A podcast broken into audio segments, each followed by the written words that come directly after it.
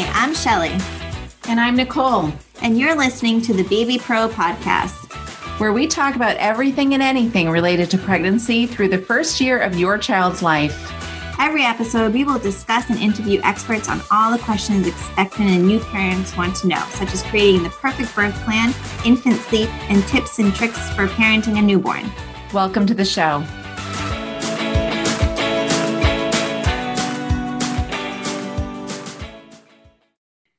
Hello, friends. Welcome back. This is Shelly Taft, and I am flying solo again this episode, but not to worry. The lovely Nicole will be joining us again at the next episode. I'm really excited for our guest speaker today because we're kind of going to be talking about what is often viewed as a controversial topic, at least in parenting groups. If there's one thing that you want to do to start up drama, in parenting groups is to bring up this topic, and that is circumcision. So this week we'll be talking with Georganne Chapin, and she is the executive director of Intact America, which opposes circumcising any child, male or female, before they can give consent. So I hope you enjoy our interview with Georganne. I hope you listen to it with an open mind, and hopefully you'll learn some things that you didn't know before. But first, let's dive into favorite of the week.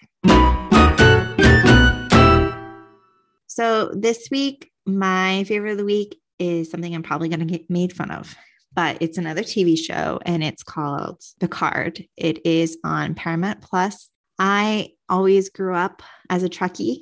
I used to watch Star Trek with my stepfather, and then I continued to watch it on my own. And every time there's a new season that or a new show that comes out to continue the franchise or new movie, I'm really excited to see it. So I did end up watching Picard, and I must say that Patrick Stewart ages like mwah, like fine wine. Like I think he ages really well. Just listening to him read like Shakespeare, he's so talented. His acting is just so good. Um, so I was really looking forward to seeing him on the screen again, and it did not disappoint. It was a really great show. Um, it's not over yet. They haven't released the next season yet, but I'm really looking forward to that. So if you are interested in Star Trek, or even if you're not interested in Star Trek, it is a completely different vibe than the older Star Trek series much like a lot of the new um, series and movies that are coming out. Um, so I would recommend that you check that out. And that is my favorite of the week.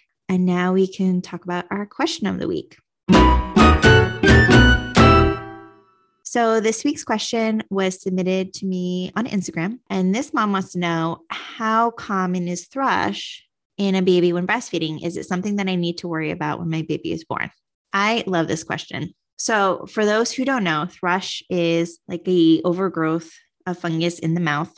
I mean, basically, you can kind of think of it as a yeast infection in the baby's mouth. If the baby has thrush, then most often the mom, the breastfeeding parent, has thrush as well.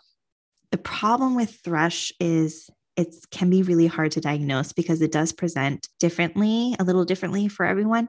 So, most of the symptoms that people look for in babies is a white coating on the tongue. And then for moms, you might have a white coating on the nipple, but oftentimes there'll just be like a sharp shooting pain that shoots up the breast, not just during feedings either, like in between feedings too. It doesn't happen as often as people think it happens, but a lot of times it will be diagnosed, a baby will be diagnosed with thrush, and it's not actually thrush. It's what we call milky tongue. So, when the baby is feeding and then in between feeds, the tongue comes up. So, when the baby's feeding, the tongue comes up against the nipple. And then in between feeds, when the baby has their mouth closed, the tongue comes up against the palate. Your baby's tongue, well, all of our tongues have these little tiny bumps that kind of look like small hairs, and they're called papillae. I'm not entirely sure I'm saying that correct. Normally, they only grow about one milliliter before they shed off. And they shed off because the palate actually cleans the tongue and kind of grounds those papillae down to help them shed. So, what happens if your baby isn't bringing their tongue up against the palate? And, or what happens if your baby's palate is really high? So that the tongue isn't making contact with the roof of the baby's mouth. When that happens, the palate can't kind of help those papillae shed. And so they grow longer than one milliliter. And that's when they kind of take on the appearance of these small hairs that are often white at the tip. And because the hairs are longer than they should be, they kind of trap the milk into a layer on the tongue. And then the layer just keeps building up on itself. Sometimes I'll, I have even seen milk tongue so thick on a baby's tongue that there's like lint or dog hair trapped in the layer of milk on the tongue. Now, when you have milky tongue, usually it is it, or all the time actually it is only on the tongue. You won't see the milk spots or anything that white coating anywhere else in the baby's mouth. And it will often can give us information about if the baby is elevating their tongue enough. So like if you're looking at your baby's tongue and the front of the tongue is clean, but the back of the tongue has a thick coating of milk, then that means that they might not be making contact with the roof of their mouth with the back of the tongue. Or, you know, if one side of your baby's tongue has a thicker coating of milky tongue than the other side, then that could mean there's some asymmetry on the palate or something. So, because you get this build up of a milk layer, that is often misdiagnosed as thrush. You know, you look at the white coating at the tongue, and a lot of pedi- pediatricians will say, like, oh, your baby has thrush and we'll treat the baby for thrush. But the fact of the matter is, it's not thrush. I worked with a family once who had been treating the entire family for thrush for months on end. Um, and they finally reached out to an IBCLC for help. And I explained this is not thrush. This is milky tongue. This is why your baby's not making contact with their palate. And within, you know, we worked on the tongue mo- movement got the baby moving his tongue better. And within a few weeks, like it was gone completely. And she had spent months treating herself, treating the baby, treating the toddler, treating the father, just because sometimes family members can pass it among themselves. And the whole time it wasn't even thrush. When you're looking at true thrush, true thrush is more of like a spotty white coating um, whereas milky tongue is more of an even, it's not so much of a spots, but just an area covered in that white coating. Whereas thrush is more spotty and patchy. Um, thrush can also look a little bit fuzzy and you'll see it in more than just the tongue. You might see it on the roof of the baby's mouth. You might see it on the inside of the baby's cheeks. I've seen it on the inside of the lip. And that's kind of like the biggest tell of which one it is, whether it is thrush or milk tongue, is where is the milk coating? Is it just on the tongue? Does it look like just a coat, an even coating of milk, or does it look patchy? So, those are ways that you can tell the difference between milky tongue and thrush. Now, if it is true thrush and your baby truly does have thrush, the other thing that I see happens a lot is if your baby has thrush or you're diagnosed with thrush, you need to treat both of you.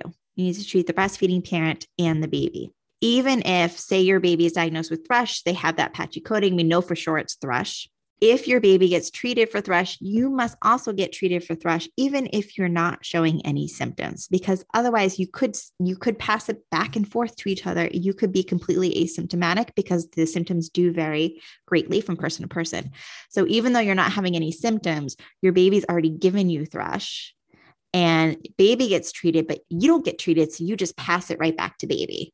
And it can be really hard and complicated to get rid of if not everybody is being treated. I did work with another family where they were also had a hard case of thrush. Everybody in the family was being treated and it didn't go away until they treated the family dog. So that's how difficult it can be to treat.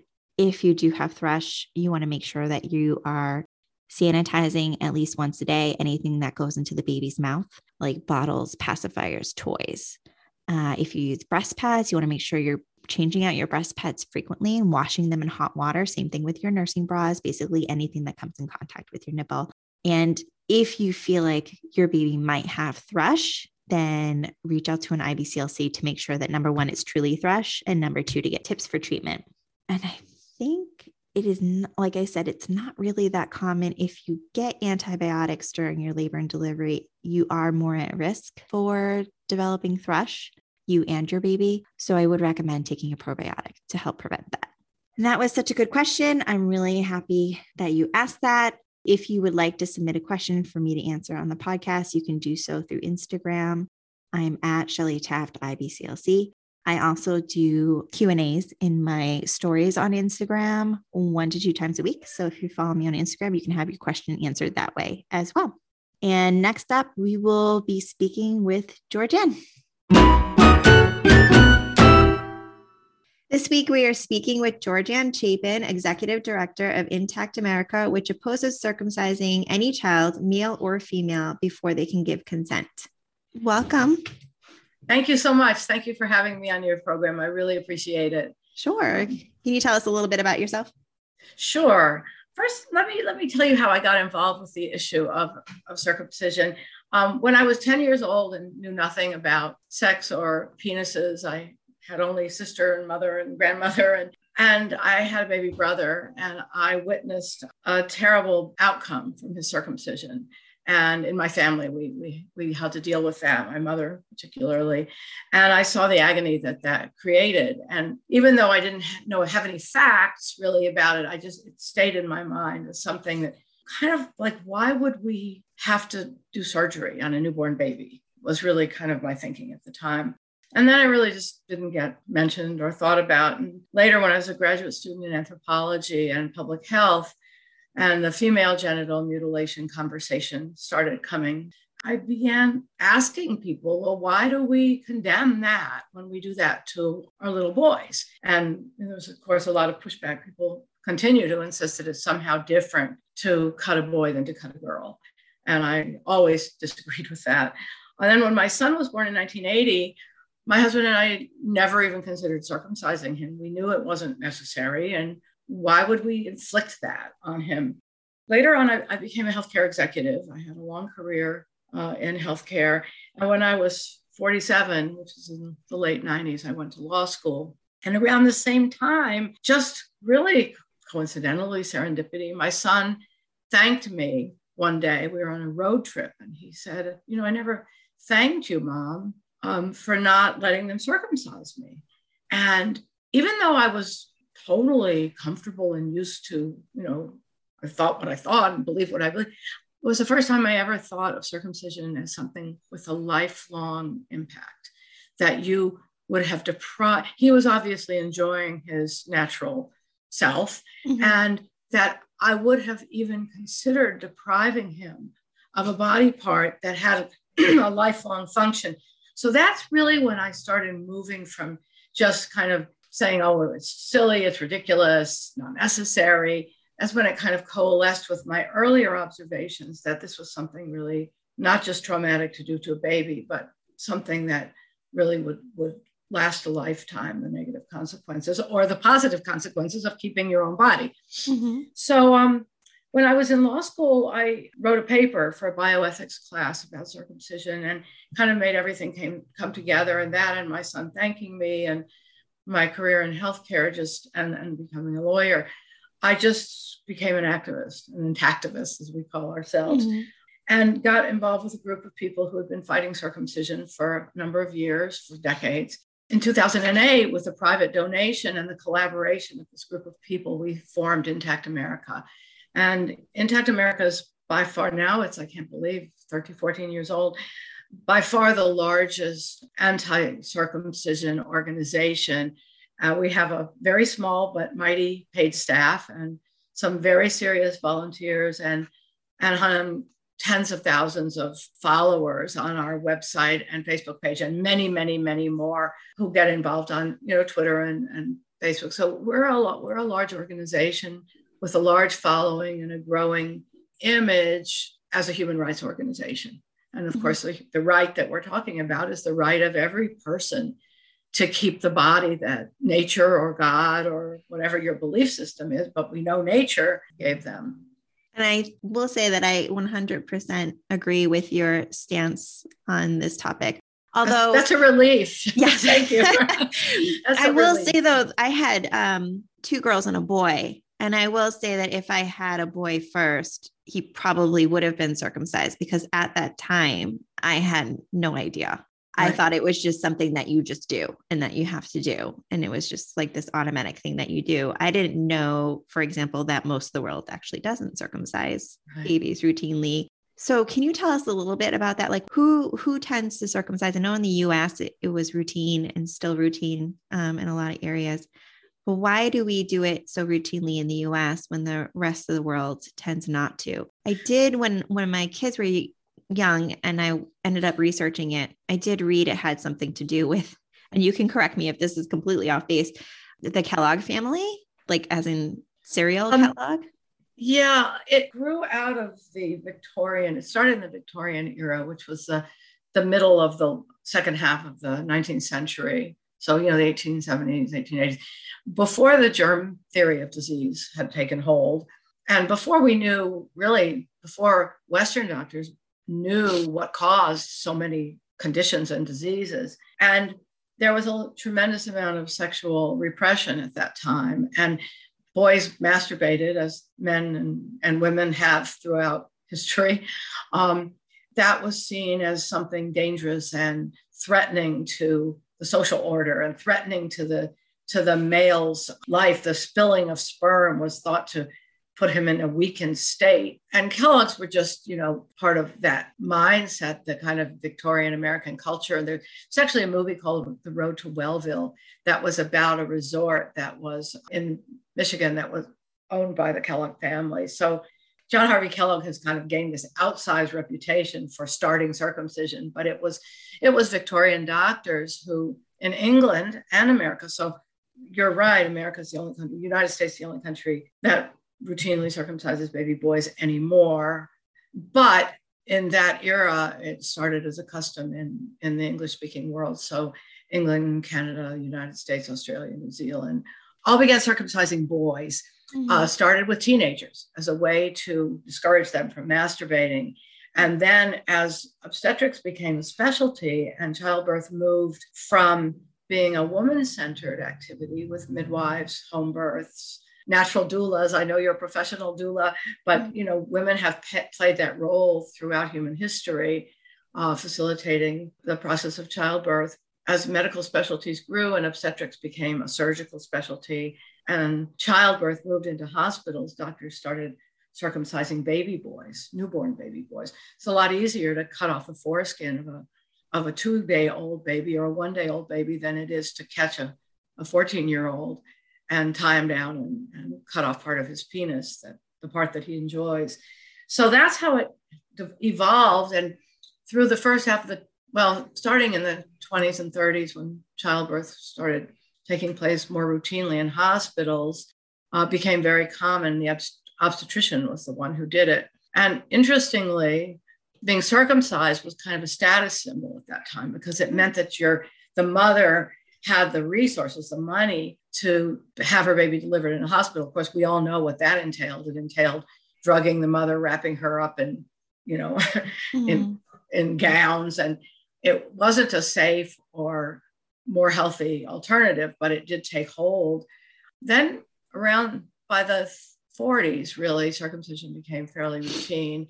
But then it diverged because England developed the National Health Service. And there was a lot of controversy about, not controversy, there was a lot of facts about circumcision that it wasn't necessary. And they said, well, if it's not necessary, we're not going to pay for it. The US had a privatized medical system and circumcision was a fee that could be charged to the parents or later the insurance companies. So that's really how it took hold in the US. And then, you know, the, the, over the rest of the 20th century, it became firmly ensconced in American medicine. And in some places in Canada, while England left it aside, Australia dropped it also in the latter part of the 20th century. New Zealand dropped it around 1970. It just became an American custom. And then we taught the South Koreans uh, to do it during the Korean War. Uh, anywhere where mm. American military medicine took hold, tried to get them to adopt a culture of circumcising babies. And South Korea still has a fairly prominent circumcision practice, although I'm not sure. I think it might be on the decline, but I'm not sure about that. So the US remains the only Western country that, for non religious reasons circumcises boys. Now, of course, in the Muslim world and, and in uh, Israel, circumcision is a routine practice, but it's not a medical practice. They don't consider it for medical reasons. It's considered a religious custom. But even certainly in Israel, there are a growing number of intact boys and families who are keeping their children intact and practicing, even if they're observant, instead of practicing the bris with cutting, they practice something called Brit Shalom, which is a peaceful, welcoming ceremony without the cutting. And mm-hmm. Lots of American Jews do that and Jews around the world. So it's not by any means universal among Jews. And we, I know less about Muslims, but I do know Muslim men who are opposed to circumcision and who are not circumcising their sons. So mm-hmm. it is it is on the decline uh, although still very prominent in the US. Has it declined at all in the US? We think so. We, we know from it, the height of circumcision, probably the heyday of circumcision was in the 1970s in the US. And the statistics are terrible, but it's safe to say that at that time, 90% of American men, 85 to 90% of American boys were being cut which translates into probably 75% of adult American men today mm. are missing a part of their body that was stolen from them when they were a couple of days old. And the implications of that for our culture are really astonishing. That most men walking around today in the US, with the exception of immigrants from countries that don't circumcise, most men are missing that body part, and their partners have similarly not ever seen an intact male penis the impact on our culture of having most of the males minus their natural foreskins is quite quite devastating. Mm-hmm. We think the rate now is we don't know. I mean, I've seen official statistics upwards of 55%. It seems still very, very prevalent in the Midwest and some other parts of the country and less prevalent on the coasts, but it varies. Mm-hmm. It even varies within cities. Um, yeah. Depending on some hospitals are big circumcising hospitals and some are l- less so. Of course, it's still a fee for service medical procedure. So we know that women who give birth in American hospitals are heavily lobbied to cut their babies. Um, Intact America does surveys on um, various circumcision related topics. And a couple of years ago, it's 2022, I, I don't want to get the date wrong. It's on our website, intactamerica.org, the results. And we found that 94% of women who had given birth in the period that we were asking about, it was the last three years, I believe, had been pressured to circumcise their son, had been asked, and some of them numerous times, and some of them described it as, as coercion. Um, mm-hmm. So that shows you how prevalent the selling of circumcision is. And the average number of asks was eight times. Um, oh, wow. We also asked the question if you had not been asked, would you have circumcised your son? And upwards of 40% of women said yes. So it's still, as you said, probably a, something you, that too many women see as a default. But the number of people in our survey who circumcised their sons was way higher than that due to the asking. Mm-hmm. Had they not been asked, they would have not done it. And because they were asked and pressured, far more agreed to circumcise their sons. And of course, we hear from thousands and thousands and thousands of women who consider themselves regret parents, regret moms. You know, they feel they were railroaded into it and they didn't have enough facts, and also often in a state of, you know, postpartum exhaustion, mm-hmm. um, sometimes under the influence of drugs. Yeah. And somebody slaps a consent form on a piece on a clipboard in front of you, and mm-hmm. um, just want to go back to sleep or be a good patient. Right. And I think a lot of times the risks are downplayed as well. Tremendously downplayed. Like in fact, no in fact, it yeah, comes to outright lying a lot of the times, you know, mm-hmm. not gonna hurt, only takes a second, he won't feel a thing, he'll be fine, it's yeah. better, there's no difference. This way you can keep him clean. I mean, who doesn't want to keep their baby clean? Mm-hmm. But what's neglected to mention is you're sending a baby home with an open wound and a diaper that's going to be filled with urine and feces. And, yeah. you know, there's nothing clean about circumcising baby. Mm-hmm. Infection risk and healing, and not to mm-hmm. mention the, the impact on his sexual pleasure. And, and that's, you know, that's a, an uneventful circumcision. You know, we know there are lots of complications. Mm-hmm. Yes. Um, and I like your point that sometimes it depends on where you're located too. So I'm located right outside of Boston. Mm-hmm. And I do feel like uh, I've been working in the hospital for about in the hospital system for almost 10 years now. And I do feel like there has been a shift, at least in the hospital that I worked at when I first started to now, where I remember a couple months ago, I was in a room and the family was asking to have the baby circumcised. And the OB said like four times, this is not medically necessary. If you are choosing to do this, is not for a medical reason. And then she would say, Do you still want to do this? And they would say, Yes. And then she would say it again. Like she said it like four times, almost like she was trying to talk them out of right, it. Right. Sure. Sure. And there are some providers at the hospital now who won't do them at all. So they have to like have someone else do it. Mm-hmm. And I've seen like pediatricians say, like, ask the nurse, is this family going to get the baby circumcised? And the nurse will say no. And the pediatrician will be like, oh, good. You know, so I think, at least right. in my area, there has been a shift over the last 10 years where yes, that's, that's, pushing it. Yeah, that, that's wonderful. And you just wish that every mom having a baby could be in an environment where they're told the truth. Mm-hmm. Um, starting with it's not medically necessary, of course, it's much more powerful to say this harmed your baby right? This is this is taking away a body part that belongs to him and that has function and brings pleasure. So that would be the next step for the doctors to say you know it it does hurt and it is risky. Most doctors are not quite there yet but that's wonderful. That's a you must feel relieved when you're in that environment and you hear that. Yeah i um, do still see some untruths like a lot of times I'll be in the nursery and often I walk out because I can't stand to be in the room when they're doing the actual procedure, but I can hear the baby screaming and the nurse will sure. bring the baby back to the room and say, Oh, he slept through the whole thing. And that's not true. It's not right. true. The baby did not sleep. And I know they're probably saying that to make the parents feel better, but you're lying to the parents. And if the baby didn't cry, it's probably because they just completely shut down from right. pain yeah. and the, I know when I hear when I hear that too. I work, you know, in a hospital and the babies just sleep through it. I think where have you put your brain to believe that you know that you mm-hmm. can rip it'd be like saying the baby slept through getting his fingernails ripped out yeah. you know this is an extremely traumatic procedure and even anesthetic is used which for decades nothing was used right mm-hmm. the baby was just immobilized even if anesthetic is used a penile block you know injecting painkiller into the base of the penis three injections. I mean, think about what that feels like in your mouth if you're going to get a filling or something. And then topical anesthetic is not effective at all. Mm-hmm. So how anybody can deny the pain that it causes is, you know.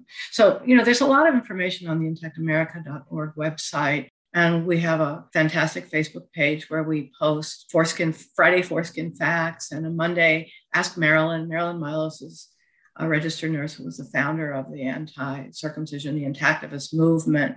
Uh, we do that's that's Monday uh, column that comes out on Facebook, and then on our website we have not only lots of information for new parents and, and babies, but we have a section called Voices, which is parents, adults speaking out about their own circumcision status experience or their experience as a you know, as an older person who was mm-hmm. decided not to circumcise, as a parent who decided not to circumcise, there's just a lot of personal stories, not being very articulate, but mm-hmm. the Voices series on the Intact America website is something that any parent who's considering circumcising uh, his or her their child should should look at because those are the stories of of people with experience. Mm-hmm.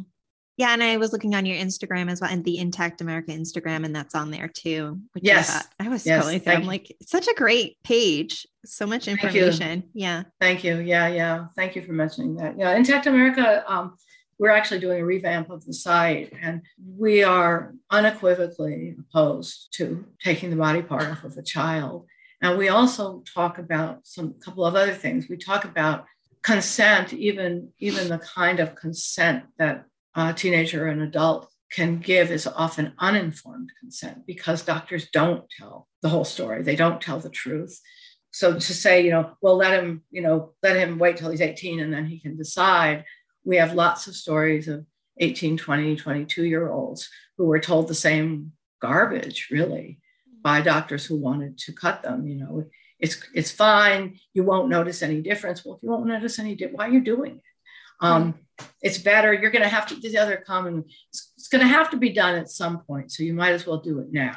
Um, mm-hmm. And that's given as an excuse to parents like, no, it's not going to have to be done at some point. in Scandinavia, where circumcision rates are, you know, below, way below 5%, probably 1% were newborn circumcision rates.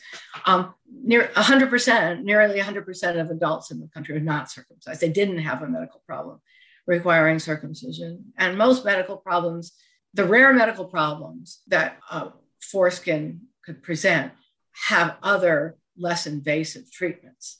So mm-hmm. we don't cut off women's labia because they have a blister, right? right. Or uh, an infection. We don't. Um, so we don't cut off women's genitals because they get urinary tract infections. Girls get right. more urinary tract infections than boys do, mm-hmm. and they mm-hmm. can be treated with simple antibiotics. You know, mm-hmm. about 50 cents worth of, of antibiotics will cure a urinary tract infection. So all of the pathologies that are presented as justification for circumcision are, are not justifications for circumcision. Right. Because I know there's a lot of talk of like circumcision reduces the risk of STDs, um, which I don't think is even true. No, there's no proof. Uh, yeah. The the data that are cited now, and they're ceasing, they're starting to, to say this less because there's absolutely no proof.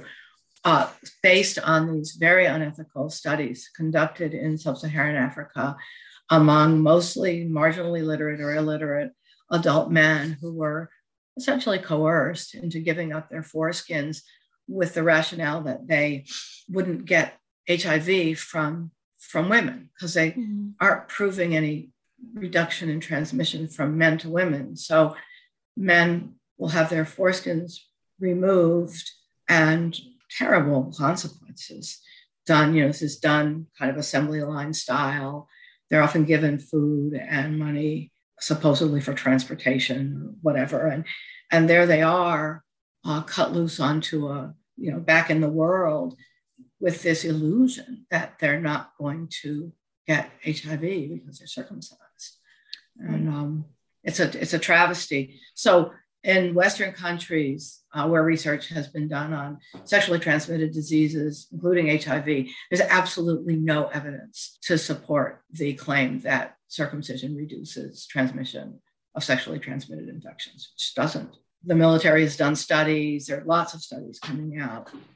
But this is the history of circumcision in, in the US, is that there are these bogus claims. You know, don't forget, it'll stop masturbation, it'll cure tuberculosis, it'll prevent oh mental illness. Yeah, these were all 19th century claims, things we didn't know.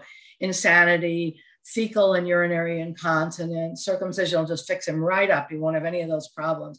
You know, those were blatant um, untruths and lies. And then, you know, into the, and then cleanliness. Well, again, who wants to have a dirty baby or a dirty penis, right?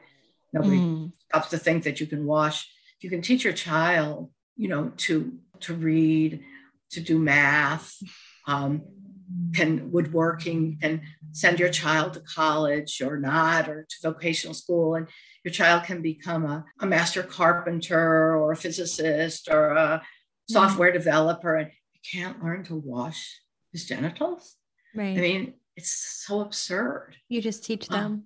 Yep. Yeah, you teach them the so same like you way. teach them to brush the teeth.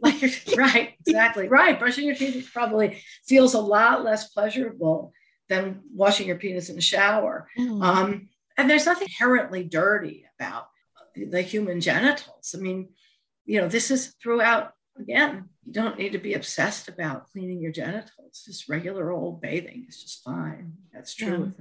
Yeah. It, taking care of an intact boy is far easier than taking care of a newly circumcised boy. And the foreskin does not detach from the head of the penis until the boy is older and sometimes as old as late, you know, late teens.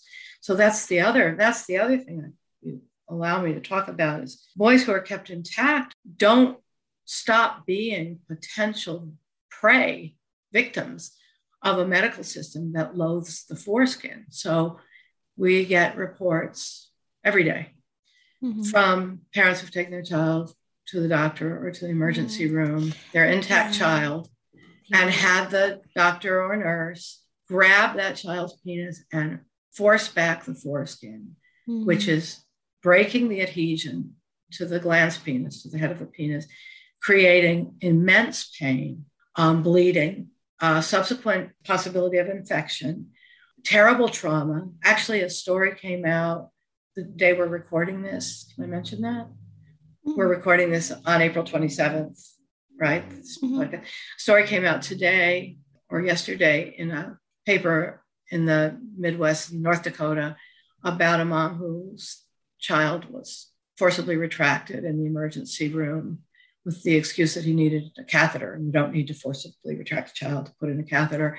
And this story repeated probably thousands of times a week around the US, doctors and nurses, despite the fact the American Academy of Pediatrics says a child's force, a, a male's foreskin should never be forcibly retracted. It will retract on its own when it's time. Despite the fact that the AAP says that, doctors and nurses insist that this is necessary. Mm-hmm. And they tell parents they should be doing it. And that creates terrible harm. Mm-hmm. And it doesn't end, you know, it doesn't end with keeping your son intact. That's something that's really important for people to know that they're going to have to fight off the circumcision culture. And it doesn't end with adulthood. Men who might have a minor problem or no problem at all uh, go. We have a story coming out soon from a young man. He's not young anymore. When he was 18, he went for his college physical, and the doctor told him same thing. You know, you might as well get that taken care of right now. You're going to have to have have it cut off anyway, eventually. So you might as well do it now before you go to college. And um, he realized immediately he, he did.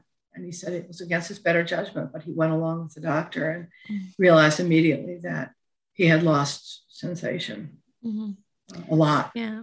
I would say that was for me the biggest challenge of keeping my son intact was I was well, I was really surprised at the pushback I received because I homeschooled, I had home births and I got a little bit of pushback for those things. But when I said that I wasn't going to circumcise, it was much more of a pushback, which surprised me because in my head too, I was thinking like, why is my son's penis any of your business anyway? But I had like the most ridiculous things thrown at me, like, oh, no girl is ever going to want to have sex with him because he's going to smell so bad and he's going to get STDs. And it's just, it was even back then when I just didn't know that much, I still knew that those were ridiculous statements. And then making sure that every time I brought him to the doctor, that they weren't going to pull back on his foreskin. Right. Every time I left him with someone to watch him, that they knew 100% that they are not to pull back on the foreskin because none of my family and friends had ever cared for an intact baby. So right. and I thought there was something they thought there was something they had to do, right? Instead mm-hmm. of just leave the child alone, right? Right. And I know a lot of um, when this is when this topic is brought up in like Facebook groups, there's a lot of people, especially people who work in assisted living with elderly, who are like, well, you should see what issues they have now and it smells bad. But that's also the time where a lot of foreskin was probably being pulled back right? Well, not only that, but what do they do to take care of women? I mean, right. women's genitals excrete smegma also. And mm-hmm. I'm pretty sure there are way more old ladies in these assisted in these nursing homes than there are old men. And what are they doing? Have you right. ever had anybody say that's a reason to shave off, you know, all the outer genitalia from women? Mm-hmm. I mean, you wash somebody just has to be washed right? Right. Um, and i did say that at one point to someone. I said if you are responsible for bathing this person and you're saying that this person's penis smells all the time who is to blame here? If they can't blame themselves if they can't bathe themselves and you are bathing them. Obviously you're not doing your job properly right, if right, there's still smell you know after. Well the other thing is since we're talking about smelling and like this person has lived with his foreskin for 80 years, 90 years. Mm-hmm. And presumably has gotten plenty of pleasure and use out of it, and it never caused him any trouble. So, why are we using this as an excuse to cut a baby boy's penis? Right? I mean, if just the same way we plan for our own old age, or we should be planning for our own old age, maybe we move into a one story house or something. If a man really you know, who loves his foreskin and his body and feels good about himself, feels that this is going to be a big problem for people. He can still decide to have circumcision, right? I mean, you don't have to cut a non consenting child. Why don't we just remove the breasts of all girls? Mm-hmm. Because we have a one in American women have a one in eight chance of developing breast cancer sometime over a lifetime. That's an astonishing statistic. Mm-hmm. Males have a one in a hundred thousand chance of developing penile cancer. Mm-hmm. One in a hundred thousand, and it can occur in circumcised boys as well as intact boys, circumcised men, mm-hmm. usually old men. So one in a hundred thousand, and we're talking about cutting off 100% of foreskins, and one in eight for breast cancer and we are, would be appalled at the idea of prophylactically removing the breast buds of every girl. But it would make her chances of getting breast cancer nil. Right. And then that's somehow a ridiculous comparison. Well, is it? I mean, you have one penis. Yeah. Um, you know, it's a functional body part. Why is that? Or you say, well, you know, why don't we cut off people's fingers?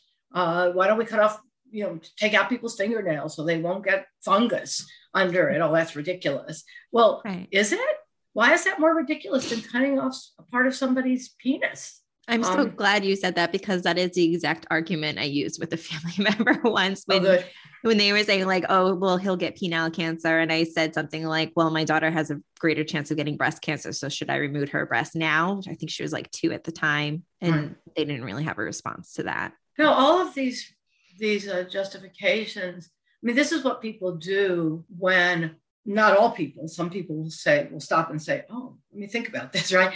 But it's very common for people to look for defenses that they've really never even used in the past and they don't know anything about, right? Because it's threatening to hear, especially if you've cut your child, right? Mm-hmm. Or if you've cut a child, doctors, right? Or if you've persuaded, if you've lied to parents so that they'll cut their children, I mean, you know it hurts and you told them it doesn't hurt, right? So it's a natural thing for people who are complicit in some way to put up these excuses and these defenses. And they're all ridiculous, really, mm. right? Yeah. They're all, none of them make any sense. It doesn't make sense to remove a normal, healthy, protective, pleasurable body part doesn't make any sense to remove it. And to remove it from somebody else who cannot understand what it means, cannot give consent, is a travesty. Mm-hmm. And, and, we know we so it. much more about like childhood trauma now right. and how it mm-hmm. impacts you for the rest of your life. You, I can't help but wonder like how traumatic it is for babies. We have a we have on our website on the intactamerica.org website we have a section on adverse childhood experiences and Dan Bollinger, who's an Intact America board member and volunteer, and I have written a paper about circumcision as an adverse childhood experience. Uh, lobbying essentially for that to be added, for genital cutting to be added to the uh, inventory of ACEs, of adverse childhood experiences. There's just no way that it doesn't qualify, right? But that is still, you know, far, far from happening. It's right. considered and why, you know, why is this considered controversial? It's when it's so obvious. But the reason it is is because the status quo is extremely powerful. And then if you combine that with the medical industrial complex and the compulsion to do medical procedures and charge for them that our country's you know medical industry has all of these things coalesce you know you're essentially the, the young man who's doing the story for Intact America's Voices column used the word predation. He said, you know, the medical system preys on men with foreskins. And I had said in the past, it's like the foreskin has a barcode on it. And, you know, if you could just grab that foreskin and take it, you know, that there's a there's a claim that can go into the insurance company or to Medicaid. And everybody's complicit, the hospital, the doctors, the nurses who help to solicit, Mm-hmm. Um, yeah. Be, uh, you know, as a lactation consultant, I see that babies shut down after they're anywhere from four to 12 hours. They're just, mm-hmm. they're not going to eat. They're just shut down. They just want to sleep. And the parents at my facility are told it's because of the Tylenol. They give them Tylenol before they do the circumcision. Um, and they tell them it's the Tylenol that makes them super sleepy. But really, it's just that they went through this really traumatic procedure. And they just right. kind of like shut down because they're only one, two, three days old and right. you're putting them through this very painful, unnecessary surgery. Right. Um, and sometimes, you know, if a family is struggling with breastfeeding, I'll try to nudge them to slowly at least delay the circumcision if they're completely set on having it. Like, don't do it now when your baby's already struggling because it's not going to help anything at all because those babies just shut down and then we can't work on breastfeeding at all.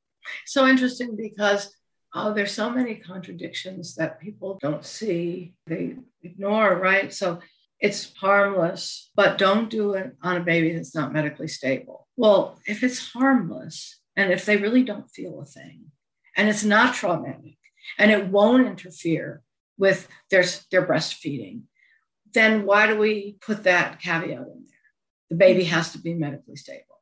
You know, you don't do it on little preemies. Well, why? If it's nothing, if it's harm, if it's beneficial, right? Mm. Like, um, if they just sleep through it, why wouldn't you do it on a preemie? Now, I'm not advocating to do it on a preemie. What I'm saying is how contradictory that is. That you would be protecting a medically fragile child from circumcision, but promoting it as a completely harmless, routine, painless procedure with no negative consequences. Mm-hmm. The other thing we really haven't talked about much is the complications.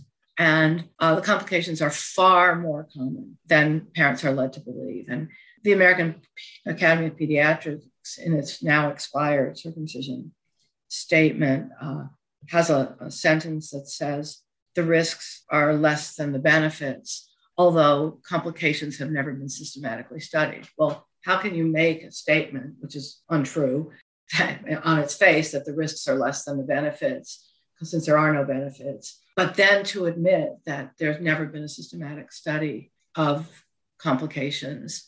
And there are short term complications like the ones you're talking about, right? Mm-hmm. Failure at breastfeeding, bleeding, infection, pain. And Those babies are short term. Die. I don't think that's talked about enough. And babies, and babies die, die from circumcision. I remember when this was like years and years ago, but the whole controversy over hot dogs giving children hot dogs came out. And that's when they started telling parents, you have to cut the hot dogs in half and across because a certain number of young babies had died eating hot dogs. And I remember looking at that and thinking, but more babies die a year from circumcision and nobody's talking about that. Right, right. And the reasons given, you know, when a baby dies from circumcision, and you know it's from circumcision, and I know it's from circumcision because he bled to death or went into shock or had cardiac arrest or had a massive infection, a massive herpes infection, uh, whatever. Um, the reasons given, for example, on the death certificate are exsanguination, bleeding to death. Well, why does a newborn baby bleed to death? Newborn baby doesn't just spontaneously develop an open wound that bleeds to death, you know. Mm-hmm. Um, so circumcision is not listed as the cause of death. And then parents, or if the baby had a bleeding disorder, but you're circumcising a newborn, you have no idea that baby had a bleeding disorder. I don't know when tests are done to, I've heard, I don't know if you want to put this in, that one reason that Judaism calls for circumcision later, the eighth day, there are various theories, but one is that it takes a few days for the babies to be able to coagulate better. Yeah, with the um, the vitamin K builds up more. Okay. And there, yes, okay, that's, so that, true. Yeah. So you know more than I do about that, and thank you for that. Um, mm-hmm. Right. So circumcising a one day old baby. One of the most heartbreaking anecdotes I heard from a young man who was had a tremendous sexual dysfunction and a malformed penis from a circumcision in his early 20s. And he wrote a letter to a pediatric urologist and said, I was circumcised when I was seven hours old. And you know, you're imagining this tiny baby, right? I mean, seven hours is sort of what it takes for a hospital to bathe the baby, put his little wristband on. I mean, seven hours is nothing. This child is barely of the non womb world. Mm-hmm. And that somebody would cut off part of its body is just like the most heartbreaking statement. And then he, you know, he's an example of permanent, devastating complications. You're operating on this little tiny, people say look, circumcision is tiny flap of skin. Well, everything's tiny on a baby. His little, his pinky is super tiny. So you're gonna cut it off because it's little. His his his heart is tiny, you know, like mm-hmm. everything. And so what a what a stupid and then that's projected forward if it's if you cut off this tiny little piece of skin on this newborn baby, even though you have to rip it away from the head of his penis. And then you're saying it was just a tiny piece of skin. Well, think about the size of a grown man's penis, and the foreskin is a prominent organ. Mm-hmm. You know, it varies in size, just like all of our body parts vary in size from person to person. But a foreskin unfurled in an adult, and it's a double layer, can be 12 square inches of skin, 12 to 15 square inches of highly uh, erogenous, nerve laden, blood vessel laden skin. Um, mm. and, you know, thousands of nerve endings. I mean, that's right. why it's there, right? Right. It's like, like a flap of skin, but the, it has a purpose. It's not like a hangnail or something. And it's also, tag. it's also right, and it's also a, a, unique flap of skin. You know, a unique mm. uh, organ, uh, much like you know, you could say, you know, the lips are just skin. Well, the, you know, the, lip, the eyelids are just skin. No, they're highly specialized uh, mm. and functional. The lips, like the foreskin, like the penile foreskin, it keeps the inside of your mouth moist. It, it mm. It's a lubricating, enhanced lubrication. The foreskin enhances lubrication for intercourse. The gliding action makes intercourse more pleasurable for both the man and his partner. The foreskin has certain something called Meissner's corpuscles, certain nerve endings that are that are completely ablated with the removal of the foreskin.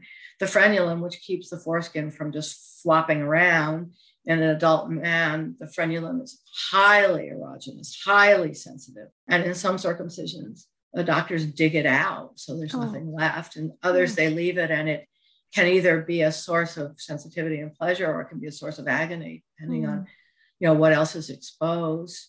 Um, and then the cir- circumcision also, as you know, exposes the glans penis, the head of the penis, which is meant to be an internal organ. It's it would be like again if you remove if you remove your lips, the inside of your mouth is going to dry up, mm-hmm. and I mm-hmm. guess you know you can use you know lubricating mouthwash, but the inside of your mouth is going to dry up.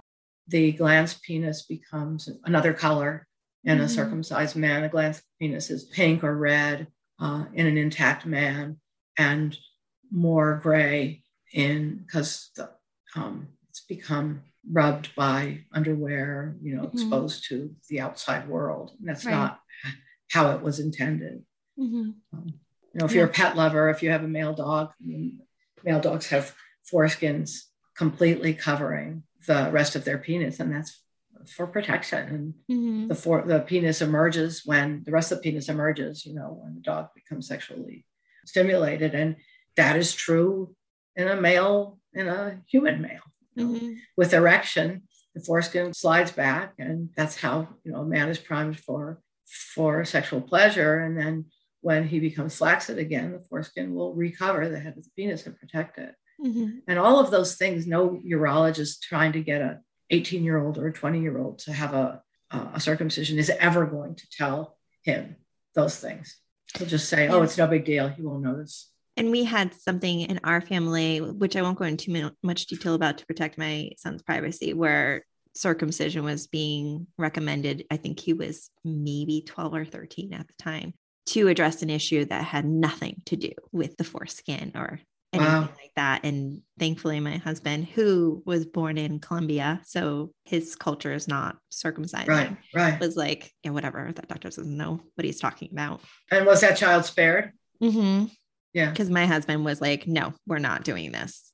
Wow. Yeah. That's. But that's I wonder very... if my husband had not been from a culture that mm-hmm. did not routinely circumcise. Well, you know, you tend because circumcision is so normal, which of course we know a lot of things we consider normal aren't normal, right? Are not okay.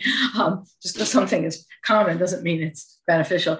Because it is, and because you're vulnerable always when you go to a physician, right? Mm-hmm. I mean, there's a power relationship there that's very common. And this person speaks with this voice of authority, and you think, well, why would he be saying that? Why would he mm. or she be saying that if it wasn't true? And we also don't want to believe that doctors are just trying to make money off of us. We kind of know globally that doctors try to make money. They have to make money, of course. We all have to make a living. But to translate that into this intimate relationship where this person has your health and hopefully your well being mm-hmm. um, in their hands, you don't really want to be that skeptical. This man who I was talking about earlier, who said that this doctor convinced him to have a circumcision before he went off to college was the same doctor who did the circumcision. So, you know, there and an adult circumcision, I mean, there's a few hundred bucks on the table. And if he can do college physicals and convince intact men to do that, I mean, you know, it's sickening really when you think mm. of somebody lying in order to perform a surgery. And I know there'll be people listening to us who will say, you know, that's not fair, but I worked in the healthcare system. I still work in the healthcare system. I was, I ran a, a Medicaid health plan for 25 years. And, you know, we saw a lot of medically dubious procedures being performed. And sometimes at the parents' request, because they thought it was beneficial, right? I mean, mm-hmm. we're, we kind of don't talk about so much anymore, but antibiotics for viruses, you know, people wanted antibiotics. A child had a sore throat. They didn't want to hear that, that there was no bacterial infection. And we're kind of, that's not kind of the issue of the day, but 25, 30 years ago, very much the issue of the day. Mm-hmm. Mm, don't overprescribe antibiotics. And we'd been trained to think that everything needed a pill. Right. Um, yeah.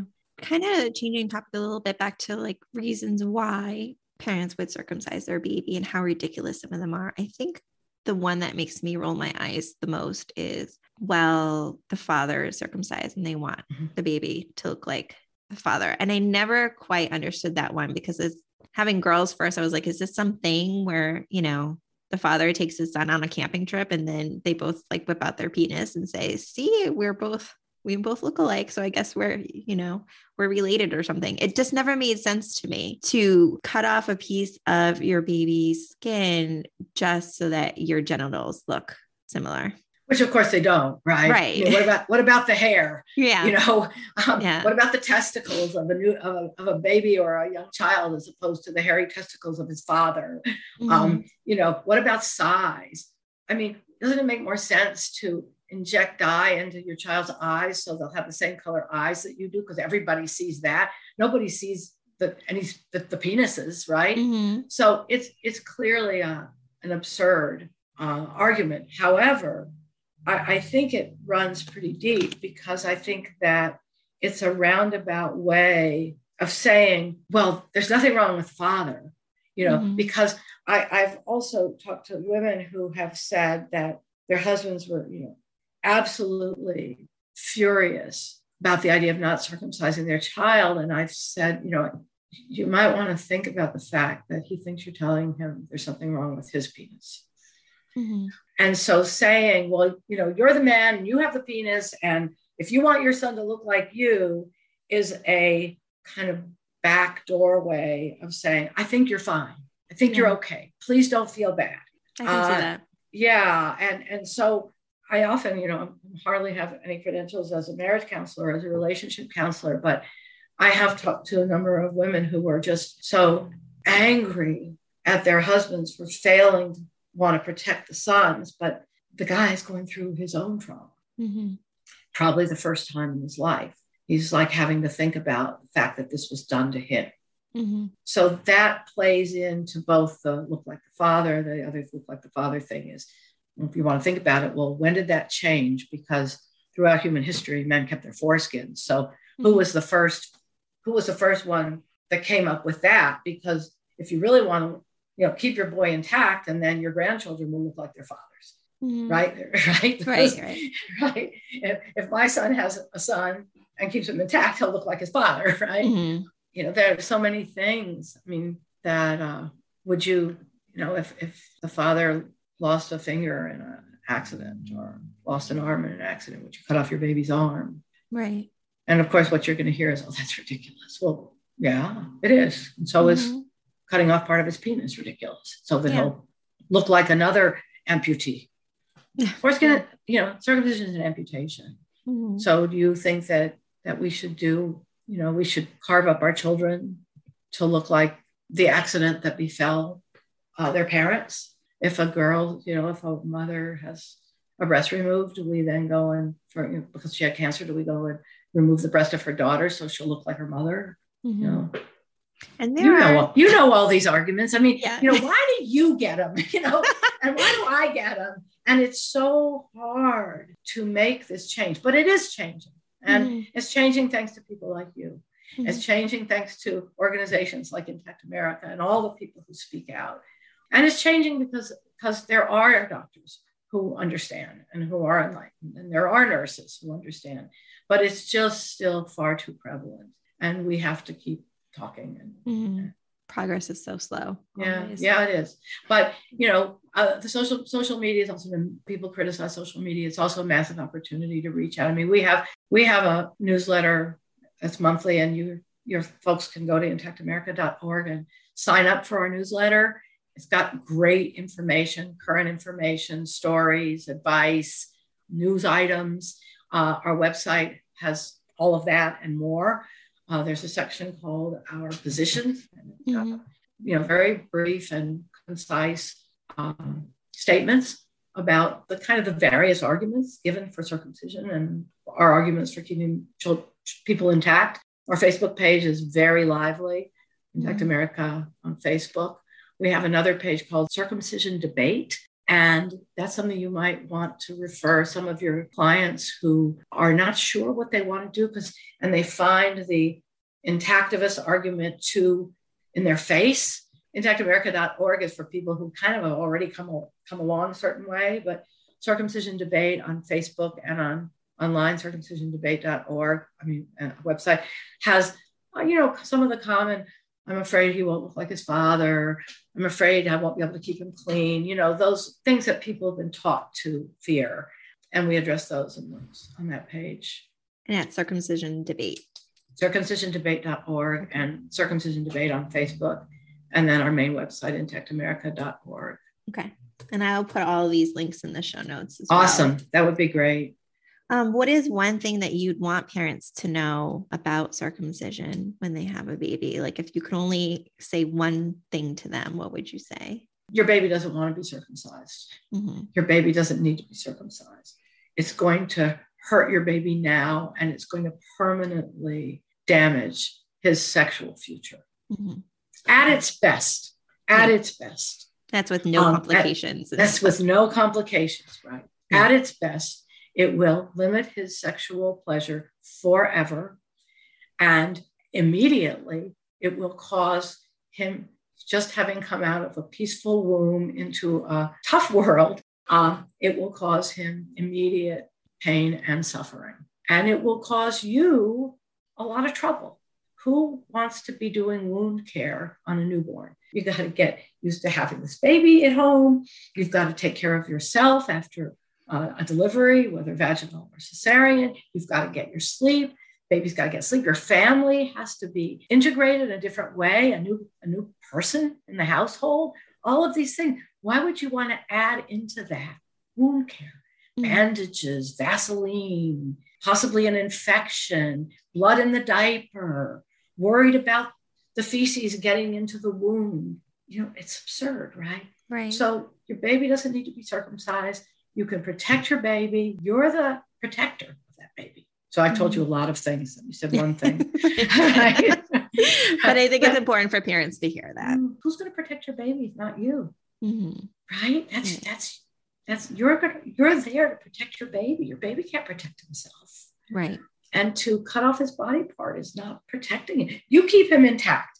And then, you know, over his lifetime, he can learn to protect himself. But when he's vulnerable, that's that's your job. Mm-hmm. I agree 100%. Well, thank you so much for coming on and talking to us about this topic because I feel like there's still a ways to go before we kind of um, make a lot of progress in this area. Right. Well, thank you. And, you know, if you would like to do a program in the future on the forcible retraction issue, because I think it's huge. Okay. And I think, you know, that, that, and it goes throughout uh, an intact male's lifetime, actually, but certainly during the vulnerable years, toddlers, elementary school. I mean, a lot of doctors think babies should be, boys should be able to retract by the age of something two, something four, something seven. The average age of spontaneous foreskin retraction is around 10 or 11 years old. Mm-hmm. And many boys don't retract naturally until later. And I've realized, and you're hearing that this is a risk factor for intact boys. Keeping your baby intact is great, but your job's not done. You know, mm-hmm. you still, as you said, you have to fight off, you know, the doctors, and we have to, every time this happens, a parent needs to speak out and give that doctor material. I'll send you a link to that. Okay. Um, that there's an AAP brochure on it. Um, so maybe if you want to do another show, I'd be happy to speak on it, or I'd be happy to suggest other people. Um, Great. Uh, I think that for sounds you. like a good idea. Yeah. Right. All right. Yeah. Well, thank you so much, Shelly. Thank I you so really, much. I really appreciate the time. Mhm. Have a great day. You too. Thank you for joining us this week on the Baby Pro podcast. Make sure to visit our website, shellytaftibclc.com, where you can check out our online parenting community, The Baby Bistro. You can also follow us on social media at Shelly Taft IBCLC on Instagram. If you love the show, please leave a rating on iTunes so that we can continue to bring you amazing episodes. Thanks for listening and see you in two weeks.